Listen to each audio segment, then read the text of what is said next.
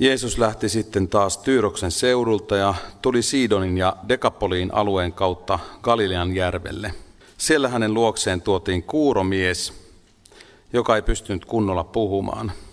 Ja häntä pyydettiin panemaan kätensä miehen päälle. Jeesus otti hänet erilleen väkijoukosta, pani sormensa hänen korviinsa, sylkäisi ja kosketti hänen kieltään. Sitten hän katsahti taivaalle, huokasi ja sanoi kuurolle, Effata. Se merkitsee aukene. Silloin miehen korvat aukenivat ja hänen kielensä vapautui niin, että hän puhui selkeästi. Jeesus kielsi ihmisiä kertomasta tästä kenellekään, mutta mitä enemmän hän heitä kielsi, sitä enemmän he levittivät siitä tietoa. Kaikki olivat ylenmäärin hämmästyksissään ja sanoivat, hyvin hän on kaiken tehnyt, kuurot hän saa kuulemaan ja mykät puhumaan. Joku kysyi tuossa äsken minulta, että miksi minulla on tämä vihreä stola eri lailla kuin noilla muilla. Tämä on niin sanotusti diakonin stola ja olen nuorena opiskellut perinteisen diakonissa koulutuksen ja olen siis myöskin sairaanhoitaja. Ja kun nuorena sairaanhoitaja opiskelijana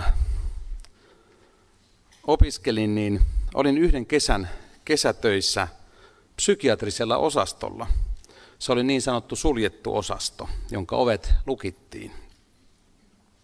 Yhtenä iltana olin siellä osastolla jakamassa iltalääkkeitä osaston potilaille.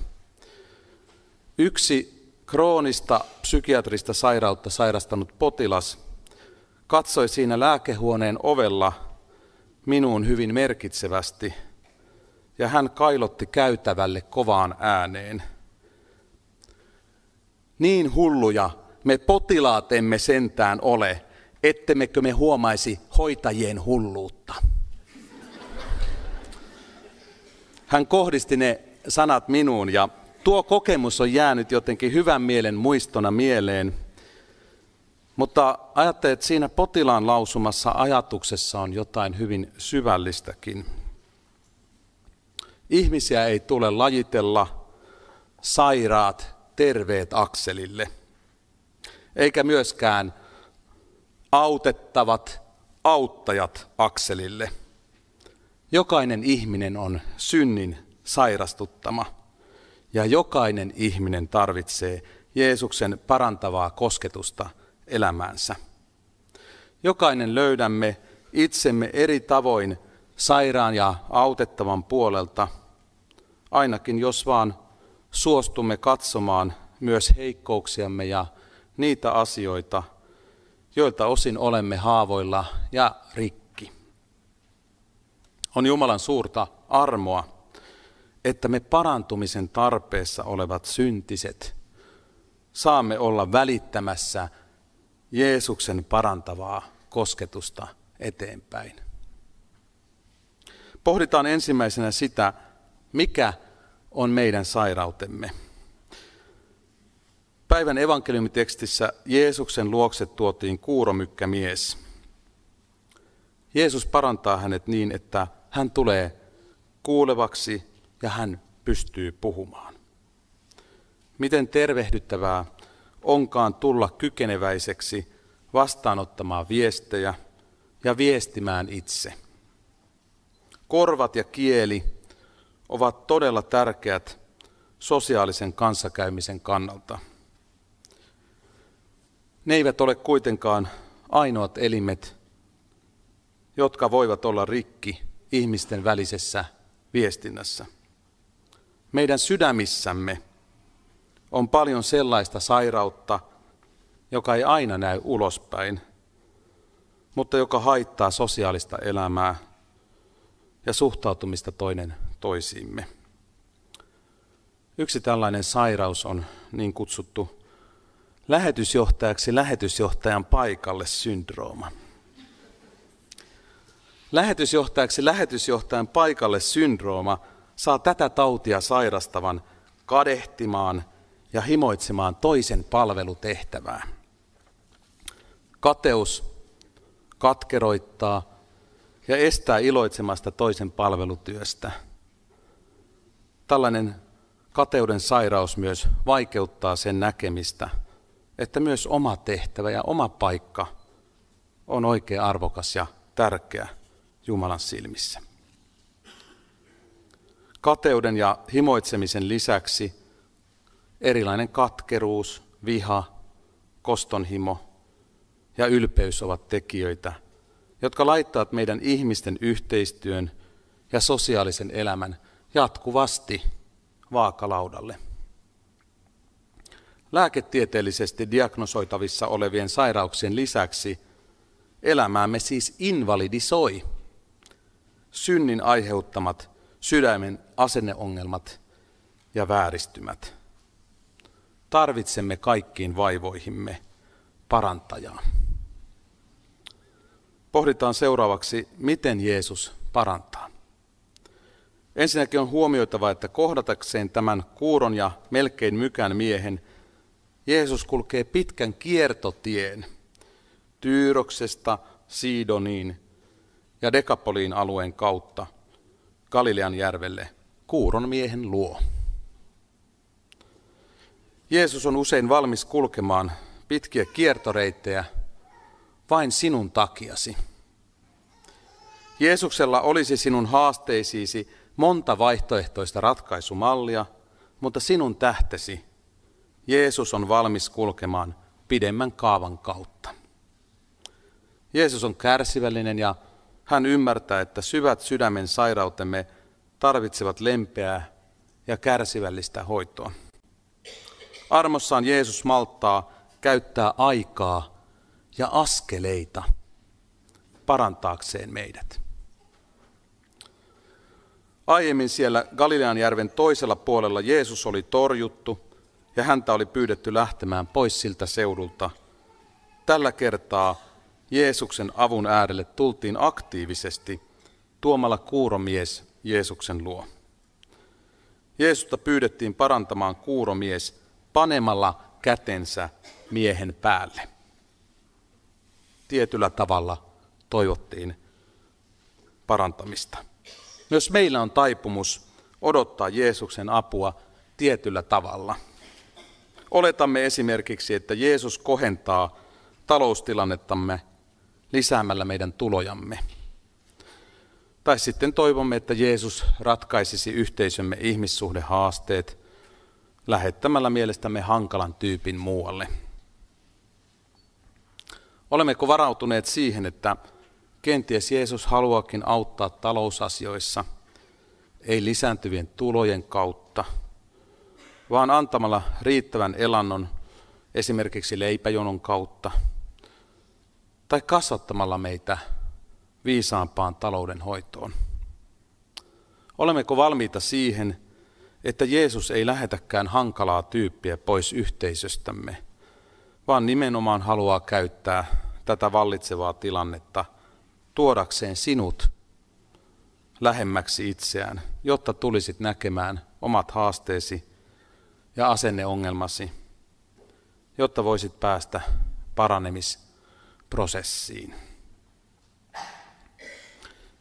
Jeesus halusi kohdata kuuron miehen henkilökohtaisesti, koska tämä yksi ihminen oli Jeesukselle mittaamattoman arvokas. Siksi Jeesus otti miehen erilleen väkijoukosta. Jeesus otti huomioon kuuron miehen rajoitteet ja toimimalla vähän teatraalisenkin oloisesti Jeesus sai kiinnitettyä tämän aistirajoitteisen ihmisen huomion puoleensa – Koskemalla miehen korvia ja kieltä Jeesus viesti, että mies oli nyt saamassa apua suurimpiin haasteisiinsa. Hyvä ystävä, sinulla ja minulla on myös hyvin paljon rajoitteita. Meidän tähtemme Jeesus on valmis ilmaisemaan itsensä tavalla, jonka tunnistamme ja johon pystymme kiinnittämään huomiota. Sitä varten Jeesus on antanut maan päälle Jumalan sanan, jotta sinulla ja minulla olisi omien kommunikaatiokykyjemme rajoissa mahdollista tavoittaa riittävällä tavalla pyhä Jumala ja vastaanottaa evankeliumi. Ja samasta syystä Jeesus patistaa pyhän henkensä kautta Jumalan seurakuntaa kääntämään Jumalan sanaa yhä uusille kielille ja etsimään tapoja välittää ilosanoma erilaisille ihmisille ymmärrettävällä tavalla. Jeesus näkee myöskin sinun elämäsi erilaiset yksittäiset osa-alueet.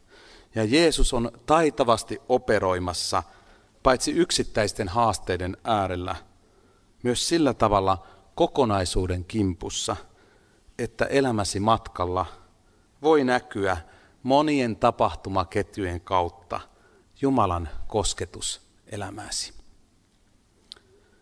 Eräs henkilö kertoi todistuspuheenvuorossaan, että he olivat 70-luvulla maanviljelijöitä Keski-Suomessa. Kerran kun he olivat peltotöissä, he huomasivat sieltä pellolta, että kotitalo alkoi savuta. Kiireen vilkkaa lähdettiin pumppaamaan kaivosta vettä kohti palavaa asuinrakennusta. Silloin kaivo kuivui. Ei auttanut kuin yrittää pelastaa palavasta talosta kaikki arvokas. Ikkunasta heiteltiin vauhdilla muun muassa kirjahyllyn sisältö pihalle. Ulos lensi kirjahyllystä myös valkoinen vihkiraamattu. Se vihkiraamatun välistä lennähti ystävien hääpäivänä antama onnittelukortti. Tuossa onnittelukortissa luki isoilla kirjaimilla. Jumalan virta on vettä täynnä. Kaivo kuivui ja talo paloi, mutta Jumalan hyvä auttamisprosessi ja elvyttävät virtaukset olivat jo liikkeellä. Tulipalosta alkaneen prosessin myötä tuo perhe on saanut olla vastaanottamassa ja välittämässä hyvin paljon Jumalan siunausta Ruotsin kansanlähetyksen yhteydessä. Joskus Jeesus toimii elämässämme jopa teatraalisen tuntuisesti, rautalangasta vääntäen, viestiäkseen, että hänellä on tärkeää asiaa. Maan päällä toimiessaan Jeesuksella oli läheinen rukousyhteys isään. Tässäkin hän jakeessa 34 katsahtaa taivaalle kohti isää ja huokaisee. Aika upea esimerkki rukous vai mitä? Huokaus ilmaisee sitä, että ihmiselämän hätä koskettaa Jeesusta tosi voimakkaasti. Kun sinä olet hädässä, Jeesus myötä elää sinun tuntojasi ja hän rukoilee sinun puolestasi. Jeesuksella on kaikki valta. Siksi hän tässä vain yksiselitteisesti to- tokaisee mahtikäskynsä. Effata. Se merkitsee aukene. Jeesuksen suusta lähtee valtava voima. Jumalan sanan voimalla syntyi maailmat. Kun Jeesus puhuu, Jumalan sana synnyttää elävän uskon ja ylläpitää sitä. Kun Jeesus puhaltaa, ihminen saa pyhän hengen. Kun Jeesus henkäisee, paholainen tuhoutuu on ihanaa vastaanottaa tuosta voimallisesta Jeesuksen suusta parantavat sanat. Poikani, tyttäreni, ole rohkealla mielellä, sinun syntisi annetaan sinulle anteeksi.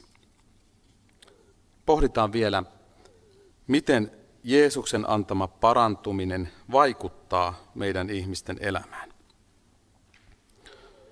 Kuuron miehen korvat aukenivat ja hän pystyi tuottamaan selvää puhetta aivan uskomaton muutos. Tämän kaverin merkitys yhteisölle muuttui totaalisesti. Autettavasta tuli hyvin hyödyllinen. Hänestä tuli henkilö, joka saattoi kuulla toisten ajatuksia ja tuoda selvällä puheella rohkaisua ihmisten elämään Jeesukselta, joka oli hänet ihmeellisellä tavalla kohdannut ja parantanut. Raamatussa myös vanhan testamentin Mooses kuvataan henkilönä, jolla oli hidas puhe ja kankea kieli. Näinhän luimme vanhan testamentin lukukappaleesta. Kuitenkin Jumala valitsi tuon Mooseksen Jumalan kansan puolesta puhujaksi Faaraon eteen. Mooses sai myös sen armon, että nuo verpaaliset kyvyt, jotka hänellä olivat, olivat riittävät kansan johtamiseen. Kuninkaan puhenimisessä elokuvassa kuvataan Englannin kuningas Yrjöä, kuningas Georgia, jolla oli vakava puheentuoton ongelma. Kun hän sitten työsti puheterapeutin kanssa tuota puheongelmaa, hän saattoi lopulta toisen maailmansodan aikaan pitää radiopuheen, joka puhutteli Englannin kansaa paljon enemmän kuin mitä puhe olisi voinut koskettaa viimeisen päälle supliikkimiehen suusta kuultuna. Tuon kuninkaan puheen ydin oli siinä, että Natsi-Saksassa surmataan kaikki epäkelvot ja vaan valioyksilöille tehdään tilaa yhteiskunnassa. Mutta me englantilaiset emme voi hyväksyä tällaista, vaan meille jokainen yksilö vajavaisuuksineen on arvokas. Se oli aika uskottava puhe tuolta änkyttävältä ja keskeneräiseltä kuninkaalta. Rakkaat ystävät kansanlähetyksessä, meillekin hiipii mieliin ajatuksia siitä, että jos Jumala antaisi meille riittävästi valioyksilöitä, meidän toimintamme kulkisi oikeaan suuntaan. Tähän liittyy sellainen käsitys, että jos saisimme poikkeuksellisen eteviä alfa-urokseja ja alfa-naaraita toimintaamme vetämään, niin sitten tavallinen kansa kyllä seuraisi perässä ja me menestyisimme. Totta kai Jumala käyttää monenlaisia lahjoja ja siksi dynaamisuus, eteenpäin suuntautuneisuus ja visionaarisuus ovat tärkeitä lahjoja toiminnassamme. Kuitenkin on vaarallista, jos etsimme aktiivisesti vain tietyn sorttisia vastuunkantajia, joilla on lippala, lippalakin lippakin tietyssä asennossa. Uskon vahvasti, että Jeesus haluaisi meidän etsivän kansanlähetyksen vastuullisiin tehtäviin kankeakielisiä Mooseksia, ymmärtämättömiä kalamiehiä ja ryvettyneitä tullimiehiä. Jeesuksella on voima ja valta varustaa ja vahvistaa työhön jopa sinut ja minut kaikista meidän virheellisyyksistämme huolimatta. Jakeessa 36 Jeesus selvin sanoin kielsi ihmisiä, että nämä eivät kertoisi parantamisihmeistä kenellekään. Jeesus halusi tuossa vaiheessa toimintaansa varjella sitä salaisuutta, että hän on Messias – 12 opetuslapsen kouluttaminen oli vielä kesken, eikä Jeesus halunnut, että ennenaikainen Messias-liikehdintä vaarantaisi tämän opetuslasten varustamiseen tähdänneen toiminnan. Kun kansa jatkuvasti haki apua sairauksiinsa Jeesukselta, se oli pois myös Jeesuksen rukouselämästä. Ja näiden asioiden takia Jeesus heräsi kukonlaulun aikaan rukoilemaan ja vei opetuslapset erämää vaelluksille pois ihmisten ilmoilta koulutettavaksi. Ihmiset näyttää toimivan ihan hienosti, kun he kertovat Jeesuksesta eteenpäin. Ja sitten se eteenpäin kertominen johtaa siihen, että Jeesusta ylistetään sanoen, hyvin hän on kaiken tehnyt. Vaikka tuosta kertomisesta seurannut toiminta oli hyvän näköistä – se oli kuitenkin toimintaa Jeesuksen selvää kieltoa vastaan. Älkää kertoko tästä. Hyvät ystävät, onko meillä esimerkiksi kansanlähetyksessä kiusausta olla odottamatta Jumalan aikatauluja? Mitä jos Jumala kutsuukin meitä erämaa vaiheeseen, jossa emme näe herätystä ja uskoon tuloja? Yrittäisimmekö silti kaikin uusin ja vanhoin keinoin synnyttää sen näköistä elämää, jota oletamme Jumalan valtakunnan elämän olevan. Kun henki loppuu, niin konstit alkaa, sanoo vanha sanalasku kansanlähetyksen piiristä. Jeesus kyllä haluaa, että me lähdemme liikkeelle ja annamme sen vaikuttaa elämässämme, mitä olemme hänen yhteydessään saaneet kokea. Mutta ne ilmenemismuodot, joilla Jumalan valtakuntaa tulemme edistämään, saattavat yllättää meidät. Henkilö, joka ajatteli palvelemansa Jumalaa ennen kaikkea ylistyskokouksen kautta, huomaakin olevansa Jumalan valtakunnan ytimessä taluttaessaan naapurin humalaista ukkoa. Ja toinen, joka ajatteli tuovansa Jumalan valtakunnan omalle paikkakunnalleen rakentamalla elävän yhteisön, huomaakin olevansa Jumalan valtakunnan asialla päästessään saarnaamaan kello kymmeneltä sen liberaalin kirkkoherran pöntöstä. Kun Jeesus sanoo sinun elämässäsi effata, aukene, asioita tapahtuu. Sinun sydämesi aukeaa Jumalalle niin, että Jeesuksen puhe herättää sinussa uskon. Jeesus myös avaa sydämen lukkoja niin, että voimme nähdä ja tunnustaa vielä lisää sydämen lukkoja. Ja Jeesus myös korjaa ja parantaa niin, että ajan kanssa lukot vähenevät, ehkä armosta. Ja sydämen raskaiden luukkujen saranat toimivat ehkä armosta vähin erin joustavammin. Jumalan virta on vettä täynnä. Hän kutsuu sinua pois kivisistä nilkkavesistä syville armon ulapoille. Jumala haluaa hoitaa ja parantaa sinua. Jeesuksen avaamaa ovea ei kukaan voi sulkea. Jeesus on ristin kuolemallaan ja ylösnousemuksellaan avannut sinulle oven iankaikkiseen elämään. Mikään ei voi estää sinua kulkemasta tuosta ovesta pelastukseen. Ovi on auki sinua varten. Jeesus on myös avannut sinulle, rakkaalle lapselleen, mielekkään tehtävän Jumalan valtakunnassa. Sinua kutsutaan palvelemaan ja taistelemaan Jeesuksen riveissä lähellä ja kaukana olevan lähimmäisen hyväksi. Kukaan eikä mikään mahti maailmassa voi viedä sinulta kallisarvoista palveluvirkaasi Jeesuksen Kristuksen lähettiläänä. Tunnustamme nyt edelleen seisten uskomme, kristillisen uskomme, apostolisen uskon tunnustuksen mukaisesti.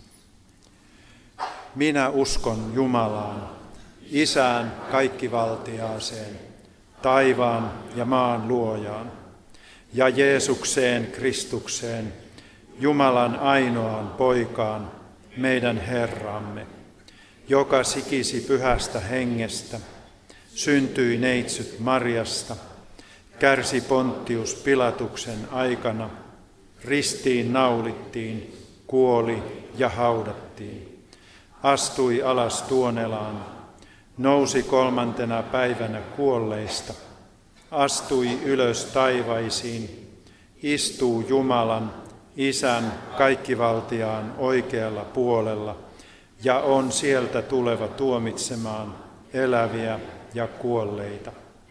Ja pyhään henkeen, pyhän yhteisen seurakunnan, pyhäin yhteyden, syntien anteeksi antamisen, ruumiin ylösnousemisen ja iankaikkisen elämän.